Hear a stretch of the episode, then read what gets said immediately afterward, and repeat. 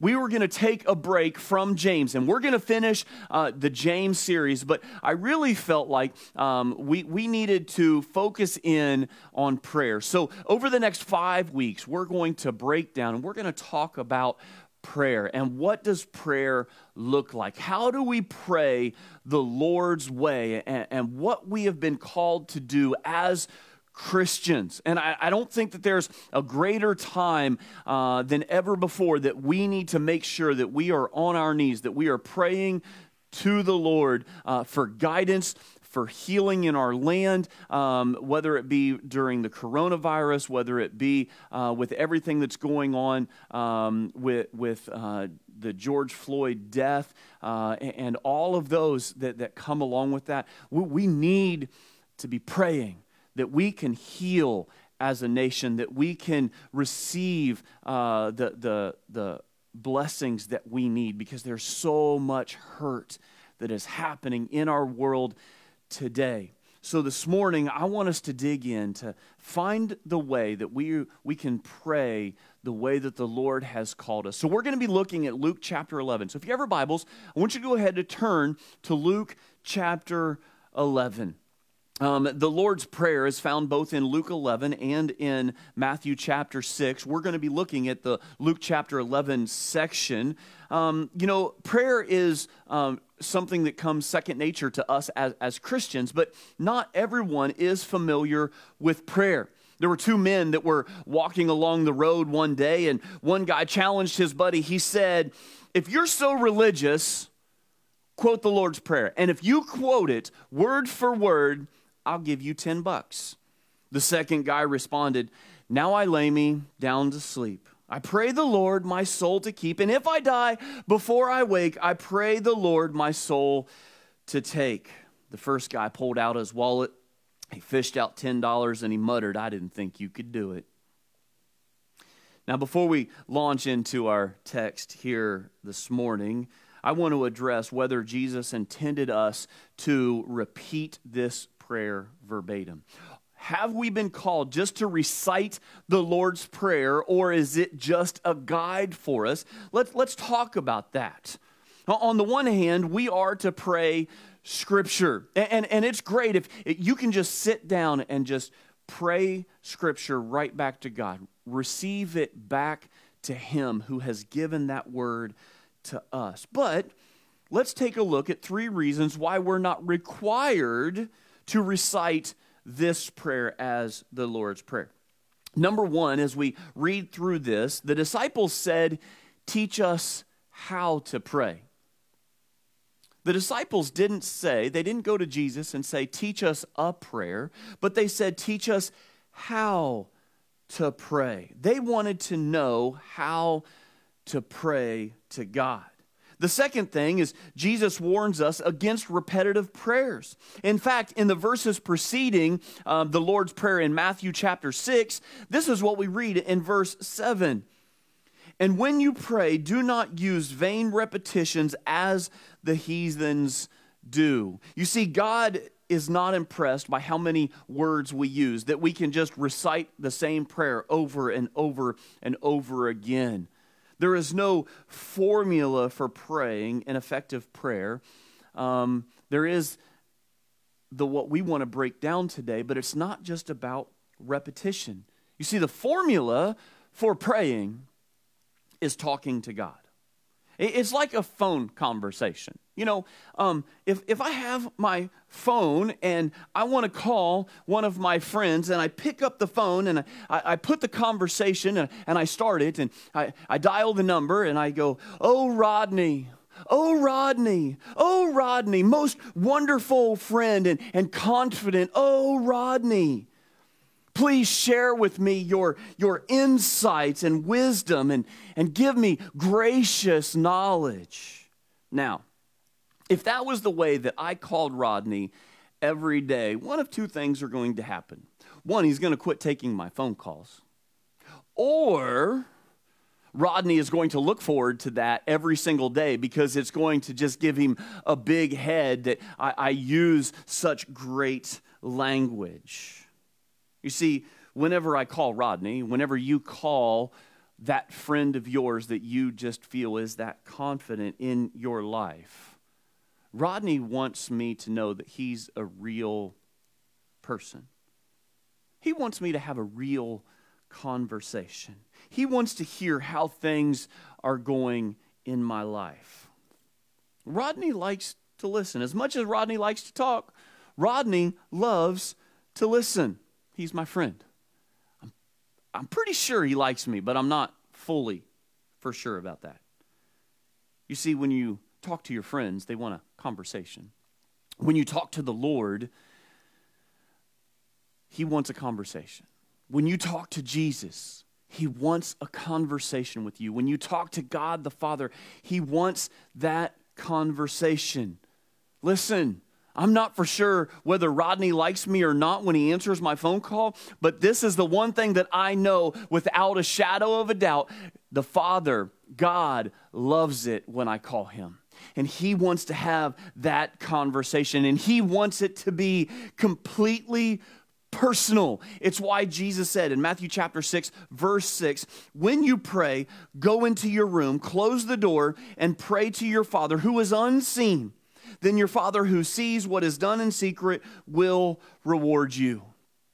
The third reason that I know that He doesn't want us just to be repetitious is that this prayer is not repeated verbatim anywhere else in the scriptures.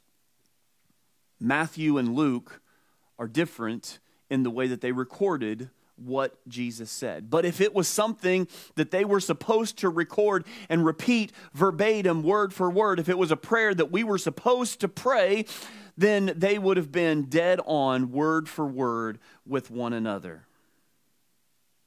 And that's what I want us to look at today. How do we pray the way that Jesus prayed? Jesus was in constant communication with the Father. He would sometimes get up early before everyone else and he would go away and pray. He would go to into the mountains and he would pray by himself. His disciples knew what he was doing. You see, we must begin with God when we pray. And I don't always do this. So I want you to understand that as I tell you all the time, any sermon that I preach to you, I've already preached to myself. I've already convicted myself. The Holy Spirit, through these words, convicts me. And this is just another one of those messages. I, am not trying to guilt you into praying better or praying harder. I don't want you to give you just some easy steps to have a better prayer life. I want us to pray the way that Jesus prayed. And we have to find that jumping off point. And, and that's what we're going to do is as we break this down because, as I said many times, we just jump right in. We want to just start giving God everything that we have. We don't want to start with Father. We don't want to start with Hallowed be your name. We just want to go, God, this is going on in my life, and this is what's wrong, and God, you need to fix it, and God, give me this, and God, give me that. But we never just start with God. Sometimes we do. So let's look at the standard or the pattern that Jesus prayed. Look, look at Luke chapter 11, verse 1. Now, Jesus was praying in a certain place, and when he finished, one of his disciples said to him, Lord, teach us to pray as John taught his disciples. Jesus was a continual source of amazement to his followers. They watched and they listened to everything that he did. I mean, you could almost set the scene here. Jesus is off alone. They know what he's doing. They know what he's been doing. Maybe they've even been listening in. And then one of the disciples, we're not told which one, but one of the disciples goes to Jesus and says, Hey, Jesus, teach us to do what you're doing. And there's a few things that strike me about what happens here in, in verse 1. Number one, one of the disciples brings up the subject of prayer, not Jesus. And that's very interesting. Even though Jesus considered prayer vitally important, he did not initiate the conversation with the disciples. Why would this be? I think it was because he wanted the disciples to come to their own conclusion how important prayer really is.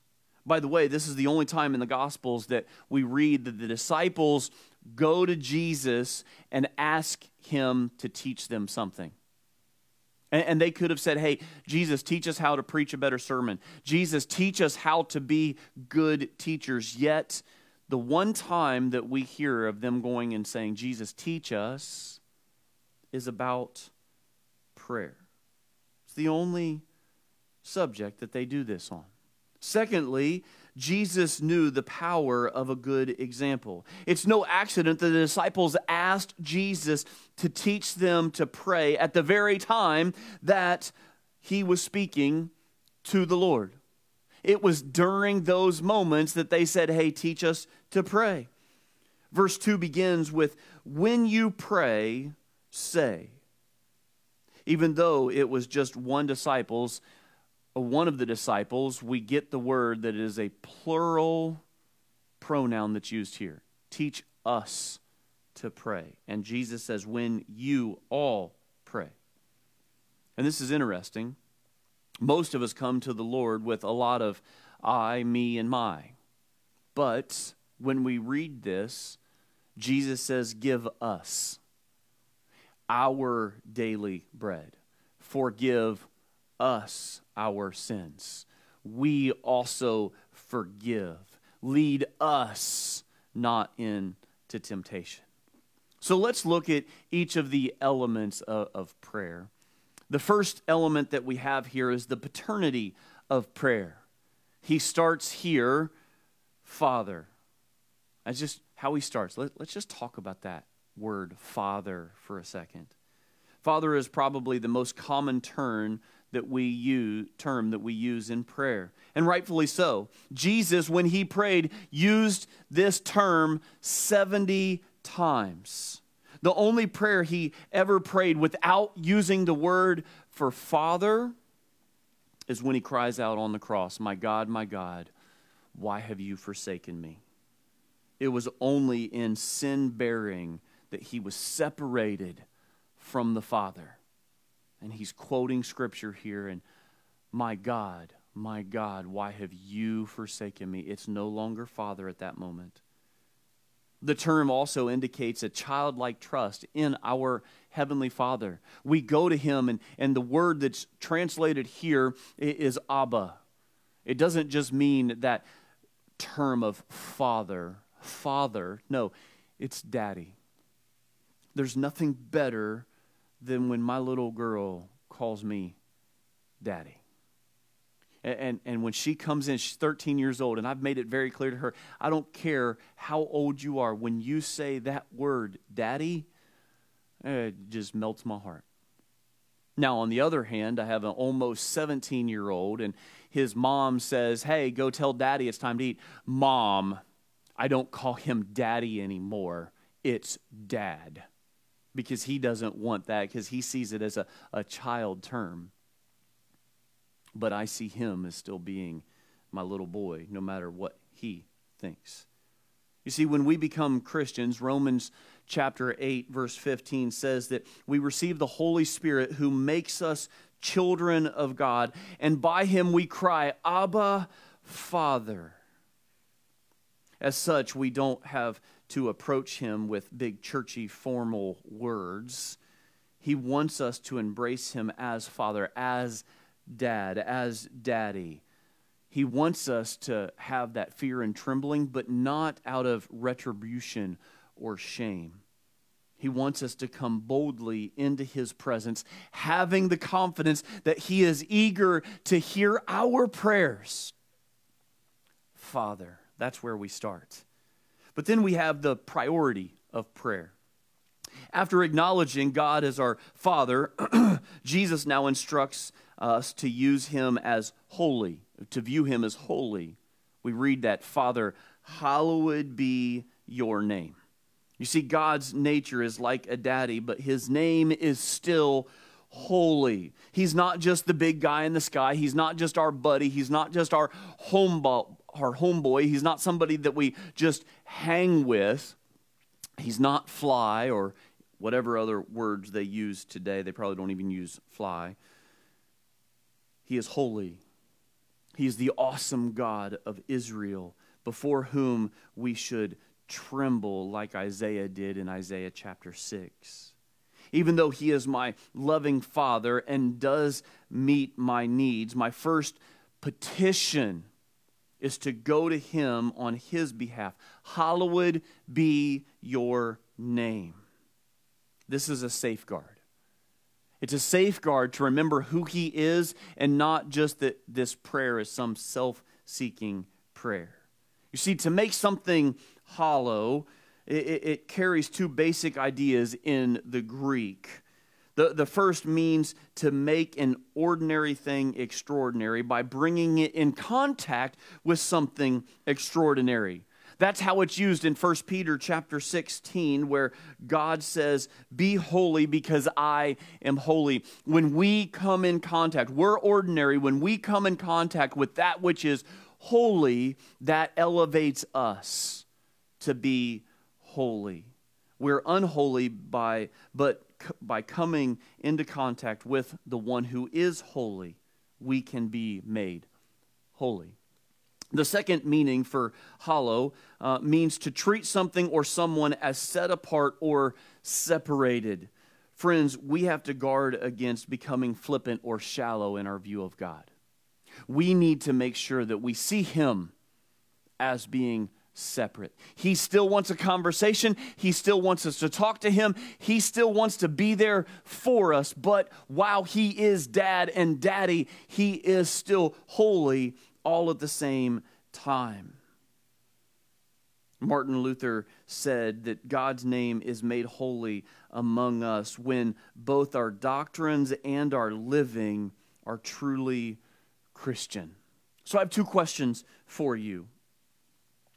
Are we approaching God with holy reverence, awe, respect when we pray? Are we hallowing God by the way in which we are living. Number three, the program of prayer. The third part of this prayer, your kingdom come. You see, prayer is not asking God to do my will, it is bringing myself into conformity with His program. Praying the Lord's Prayer does not mean letting God in our plans, but calling for God to fulfill his plans. Not saying, hey, God, I have this plan and it would be great if you would be a part of it. What it actually is saying is, God, I'm making a mess of my life and I need you to be the center of my life. And that's what this means. The word kingdom in the Greek means rule or reign. I think a better translation than the word for kingdom uh, would is, is to rule or to reign because the word makes us think of knights and castles and, and all of those different things when we think of kingdom. But when we think of to rule or to reign, to pray, Your kingdom come, is to pray that God may take up reigning residence in our hearts, in our lives. We are rebelling against Him, but we are saying, God, yes, we are falling apart. Yes, God, we don't have everything together. Will you come in and will you reign over my life? God, I give it over to you. How is one qualified to pray, Your kingdom come? It starts by changing our citizenship, by giving our life over to Him. That's where it has to start. It's then how we live out that citizenship. First, we start by becoming a citizen of heaven by giving our life over to Him, and then it is living it out. And then, thirdly, it is by commitment that we will commit to say that I'm going to live the rest of my life for you, Lord. That's what it's all about. What is the fourth provision of prayer? The fourth provision, eh, or the fourth is the provision of prayer. The first half of, of this model prayer is all Godward. Everything so far is about your kingdom come, hallowed be your name. I'm going to call you Father or Dad. But now, the second half focuses on us as believers. You see, once God has given his rightful place in our hearts, then we have the proper perspective towards ourselves. This magnificent, magnificent section of prayer covers our whole being body, soul, and spirit. Give us each day our daily bread. That refers to our body. Forgive us our sins. That speaks of our soul. And lead us not into temptation. It deals with our spirit. So let's break this down. Give us each day our daily bread. Now, at first glance, when we read this, it may seem irrelevant to, to most of us. While there certainly are people right here in our community, and, and it's why we do um, our, our serve food drives, it's why we're still collecting all of that food. And I encourage you, you can still drop it off here at the church. You can take it directly to serve. I encourage you to make sure that you are doing so. And, and we would think, well, you know, for the most part, we're doing good. As a country, we're doing all right. Most of the time, we don't have to wonder where our next meal is coming from. But this request has more to do with the totality of our physical life. The word bread is really a broad term, meaning all of our physical needs. You see, when we pray, give us each day our daily bread, we are saying that we trust God as our source as our supplier of our physical needs. God doesn't just take care of our spiritual needs and, and, and, we go to Him whenever we're having problems with sin. He wants to take care of our physical needs body, soul, mind, all coming together. You see, in the first century, bread had to be made on a daily basis. You know, we go to the store now and we buy a, bro, a, a loaf of bread and it will go for quite a while. And, and we could even buy extra bread, freeze it, and get it out later and use it later. But that wasn't the case back then. Bread had to be made in the first century on a daily basis to where they were always having it. And so when we pray this section of the prayer, when we are doing this, we are saying, God, give us provisions. Take care of our daily needs. Friends, if we don't ask God to give us what we need every day, we will gradually succumb to the delusion that we actually can provide for all of our needs. If, if, if we don't give ourselves over to Him, it is very easy for us to just think that we can do all of this on our own. We only need God for the serious stuff which isn't really that often in most of our lives. And here's the danger in thinking like this pride can well up within inside of us and suddenly pull us away from our trust in God. So we need to make sure that we go to Him and we say, Hey, God, we need you to take care of our daily needs, not just the big things, but in everything along the way. Number five, the pardon of prayer. The pardon of prayer. The, the next phrase of the prayer goes like this Forgive us our sins, for we ourselves forgive everyone who is indebted to us. Forgiveness of sin is the greatest need of the human heart. Only God can grant us a pardon. And that's so important for us to understand. We, we think that we can just kind of do all of this on our own. And here we come back to understanding again, we need, to him, we need Him to provide for us daily and to forgive our sins. He is the only one that can pardon us from the punishment and the guilt that we hold on to. It's been my observation that there is one thing that troubles Christians more than probably anything else guilt. We talked about this a little bit last week, but while we may deal with, oh, the devil is attacking me, the world is attacking me, other Christians are attacking me, the worst one is that we beat up ourselves. We punish ourselves relentlessly. Romans 8 1 declares that there is therefore no condemnation for those in Christ Jesus. Let's claim it and live it out without being paralyzed by guilt and shame. Now, having said that, notice that Jesus immediately gives a limitation. We are also to forgive others. Forgive us our sins, for we ourselves forgive everyone who is indebted to us.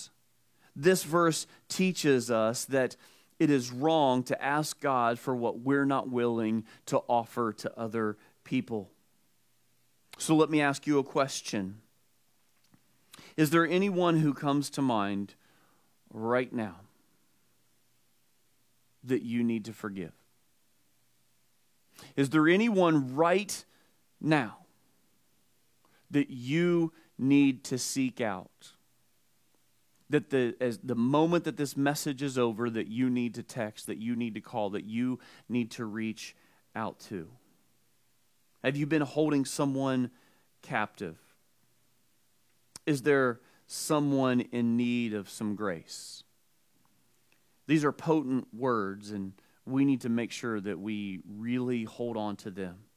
You see, when we fail to forgive someone, we set ourselves up as a higher judge than God Himself.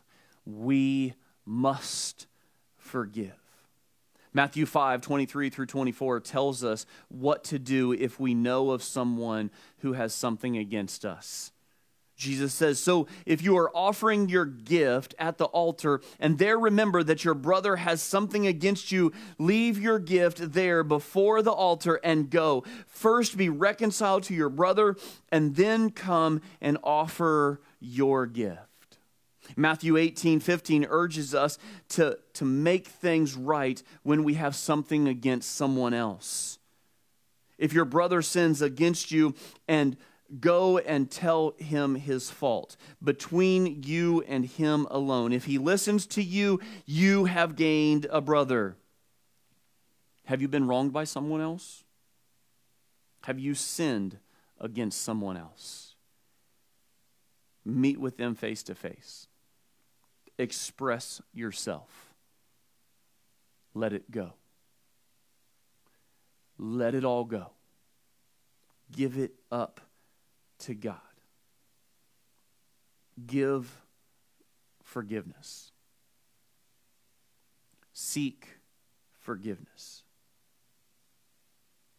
Most of us grossly underestimate how committed God is to building and maintaining a loving community. We need to make sure that we're willing to just let it all go. Now we've come to our final point. Number six, the protection of prayer. We've come to the last part of learning to pray the Lord's way. He says, And lead us not into temptation. Lead us not into temptation. The Greek word translated temptation, it's neutral and it can refer to a test or a trial this phrase should be read, and lead us not into trials or testings that can turn into temptation. The word into means into the power of or into the hands of. God, keep us away from the things that lead us away from you. Don't allow us to go down that path. Now, He has given us free will. He is allowing us to go where we want to go. But we're saying, Lord, don't allow us to head down that direction. And if we're truly focused in on who He is, if we have put Him at the center of our lives, if He is in our heart, if we are saying, Hallowed be your name, Father, Abba, Daddy, take care of me, we will be able to not allow ourselves to head into that direction. And so we're to ask God to keep us from falling into the power of trials and temptations. We're not strong enough to handle these on our own. Will God answer a prayer like this? Most definitely. You bet He will. 1 Corinthians chapter 10 verse 13 gives us a wonderful promise. Paul says, no temptation has seized you except what is common to man. And God is faithful. I love that. God is faithful. He will not allow you to be tempted beyond what you can bear. But when you are tempted, he will also provide a way out so you can stand up under it. You know, a lot of people go, Well, um, I don't understand why I'm going through all of these problems because God says that He will not allow me to tempt or be tempted beyond what I can bear. Well, He will, but it's with His help that we make it through it. And that's what we have to always remember. And always, please, always remember that He is there with you, that He is protecting you he will never leave you. He will never turn his back on you. Friends, ask God to lead you away from temptation, to keep you away from those trials. Now, it's in the middle of those trials and testings that we grow stronger, right? But He doesn't want us to go through undue pain and hurts in this life when you're faced with an enticement to sin, look for the way out. Too often we go, well, I'm going to do it anyway, so I might as well go ahead. But instead, what we've been called to do is to ask God to lead us away from it. God is faithful. He will not leave you to face temptations alone. You know, it'd be awesome if Jesus were still here with us today. It would be great if he was still in our presence and we could learn directly from the Master. But he made it very clear to those disciples that he needed to leave because we needed more than just our Master with us teaching us and leading us, we needed the Holy Spirit to come and live inside of us. We needed that forgiveness of sins. And so he chose to go to the cross.